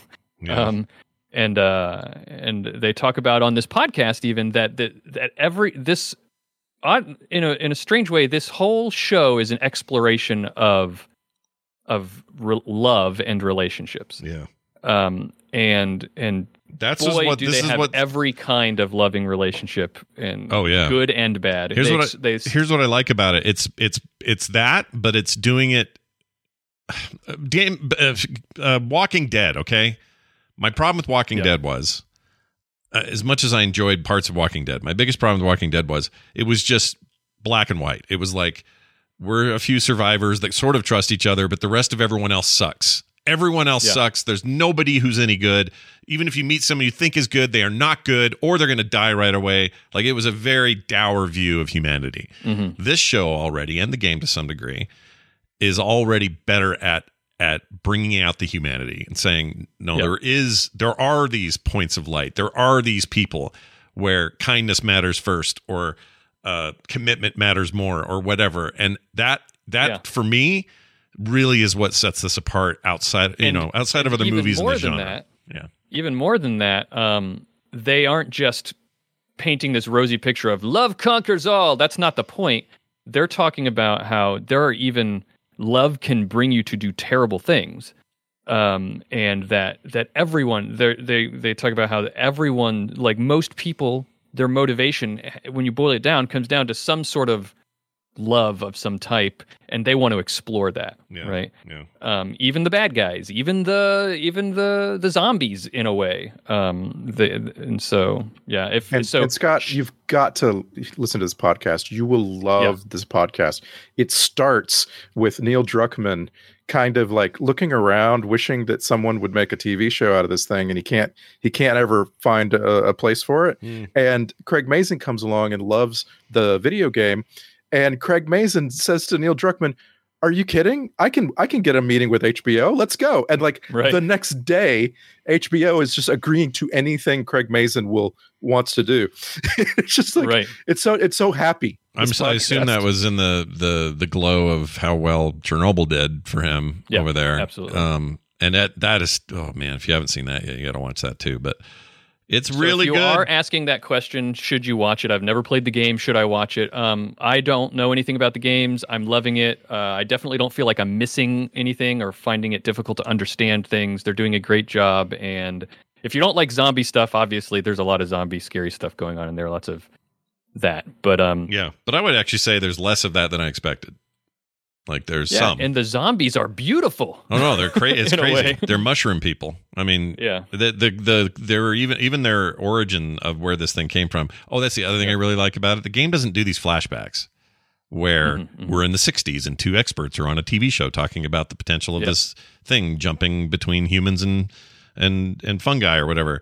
That wasn't in the games. But man, is that stuff really good. Like so like world buildy and and and just makes you feel like this hot fire of like what really went down instead of just well I'm in the Yep. game and I'm playing and I got to sh- make sure to headshot these guys and not run out of ammo. Um, it's good. It's the right format, and I love it. Uh, all right, excellent stuff. That's HBO Max. They're on episode three. Episode four airs this weekend. Here is mine. Much lighter note. All right. This just landed on Netflix this week, and I couldn't be more happy. Here's my clip. What's ironic about Jesus Christ becoming a carpenter was he was actually named after the two words you're most likely to shout after hitting your thumb with a hammer. Scholars believe he was a real historical figure, like Justin Timberlake or Garfield. Whether or not they think he was the actual Son of God who performed miracles, like walking on wine or helping a deaf man see, they all agree he preached tolerance and forgiveness. A message so important his most ardent followers would eventually start killing anyone who didn't want to hear it. All right. So I feel like we've already recommended this a hundred times, and I cannot prove it. It We looks like haven't. we have never recommended. We've never done it because it's hard to get. I mean, BBC, the BBC app, I guess, had a bunch of it. There's some stuff on YouTube. Um, I was made aware of it through TikTok Shorts, where they just cut out bits of of this stuff. But this is Cunk on Earth, uh, which is this. Uh, I got to pull up her name because I always forget her name. Hold on a second. You need to. Diane Morgan. There it is, Diane Morgan. Uh, she's an amazing comedian. Uh, you've seen her in a bunch of Ricky Gervais stuff. Uh, but she's done a whole bunch of these. Cunk on Britain, Cunk on Shakespeare. She plays a character called Philomena Cunk doing these sort of fake documentaries uh, where she's just learning the history of things. Um, she's another funny stuff like Mandy is really funny. Uh, she's just a very interesting uh, woman, and she narrates this entire thing and talks about that. There are five episodes on Netflix, or maybe it's six, five, I think. I burned through them all yesterday because I loved it so much. It's really funny stuff, and they cover everything from the origins of religion, the origins of warfare, technology, where we are today on the final episode. It's basically just like a history of our planet and of humanity told by this really dry, droll sort of, you know, wit of, of a British person presenting it. And she really doesn't know anything. And her observations are always ridiculous and funny. And she sits down with real experts in the field she's talking about who, a little bit like um, Borat, are sort of just fielding these questions and not really prepared for them. They're not, they don't know why she asked such a dumb question and they kind of have to stumble around to answer it. Here's the weird thing about it. It's meant to be satire, obviously, it's meant to be funny, but it comes off as almost better than than like history channel documentaries and i can't really explain why. It's it's like she's subversing she's subverting it teaching you th- something about history but doing it from this ignorant place. And you actually i feel like you actually learn a little more because they do always explain the real thing like the guy the expert will go well no that's not how that's not how volcanoes work actually this and this and that so they tell you real things but she's always asking it in the stupidest way possible and it's wonderful i love it and i can't And get enough of it And you should watch Cunk on Britain. Uh, they're all on YouTube, at least in the states. I, I have watched everything she's ever done because it's just all on YouTube. Yeah, it's all really uh, good. Cunk, Cunk on Britain is so funny. I've Like, seen i've seen clips from it but never full episodes i need to get over there It has quickly become legendary. That that little series. Well, it's uh, this is a lot of that. It is Netflix. I hope this means more of it's coming. Um, it's you know cur- currently being universally lauded. Oh, and you guys know the song "Pump Up the Jam" from the '80s. Pump up the jam, pump it up, Yeah. get your body moving. That thing. I don't want to give away why that song matters for this documentary series, but you need to freaking watch it because that will now that song from Technotronic or whatever will now be forever burned in your mind in about a hundred different ways. I can't even explain it. You just have to see it. Uh, Cunk on Earth, amazing, and uh, and Diane just Morgan's a- imagine if she makes a Cunk on America. Oh my gosh. Oh, there's got to be like we share, and, and this thing includes a bunch of like you know Civil War stuff and American uh, this World War II American stuff and how the nuclear bomb worked and what we did to get it made and all that. So she covers a lot of American stuff, but uh, you know they they keep it real straight laced too. Like it's beautifully filmed. Lots of soft background focus, beautiful outside shots. She's in Italy and Ireland and all these places, and Yeah. and um, it just comes off as an incredibly well made, sort of expensive BBC production. But she's a total Nimrod and made me laugh harder than I've laughed in a long time. So if you're in I'm the so, mood I'm so laugh. glad it's streaming and you recommended it. Like I say, it's just it's so funny, and we've I just feel like we already recommended it, so it's it's good to get it out there. Yep, it's really, really good. Anyway, uh, there are your recommendations for the week, and uh, these will all be up on quicktms.li. If not in full yet, they will be later when Brian's done with his appointment because he puts those up. And uh, I can't wait to see what you guys bring next week. That'll be a lot of fun. Nicole, thanks for being with us. Oh, she's muted. I made it. You made it. Woohoo! have a great week. Brandy, you have the same damn good week, and we'll see you soon. Hey, Bobby, guess what? It's the end? The end of the show, pretty much. Uh, there's some there's a couple things here. Let's just rip through the final dregs of today's program. Play retro tonight, all right? It's at 3:30 Mountain Time. Normally it's on Tuesdays. We bumped it to Wednesday this week for reasons. Don't have to get into them. But we're doing that tonight. And I can't wait. So if you want to hang out with me and Brian Dunaway again, then tonight at 3.30 Mountain Time at frogpants.tv is where the live show will be, or you can get the podcast wherever you get your shows. And uh, we'll be back to a normal show tomorrow. Brian will be back. We'll uh, probably have a story or two about his physical therapy. Uh, I don't know. Maybe not. Maybe it all went well and there was nothing to talk about. I don't know. I don't know until he gets here.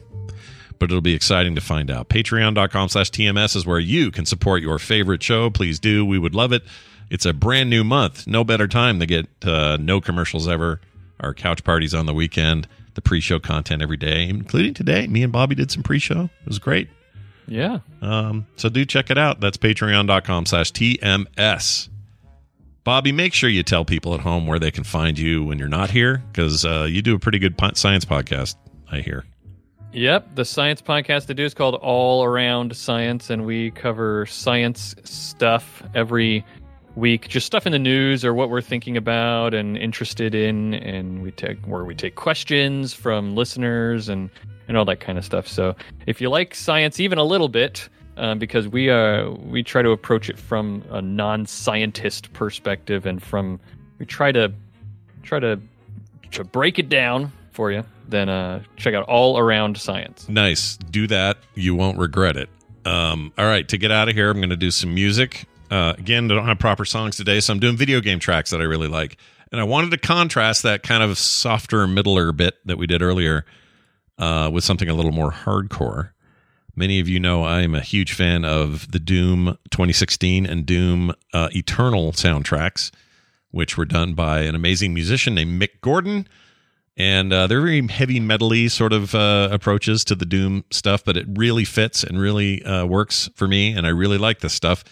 And so i'm going to play one of those. This is the doom 2016 original soundtrack and the track called rip and tear that'll do it for us. We'll see you guys tomorrow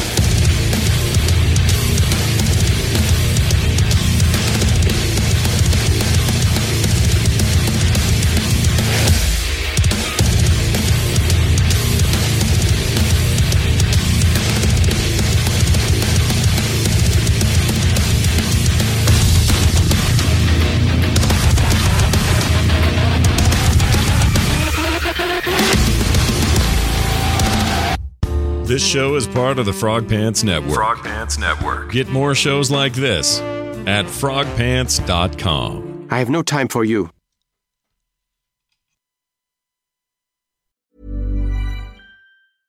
Hey, it's Paige DeSorbo from Giggly Squad. High quality fashion without the price tag. Say hello to Quince.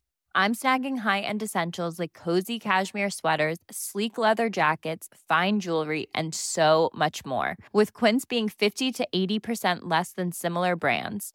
And they partner with factories that prioritize safe, ethical, and responsible manufacturing. I love that. Luxury quality within reach. Go to quince.com slash style to get free shipping and 365 day returns on your next order.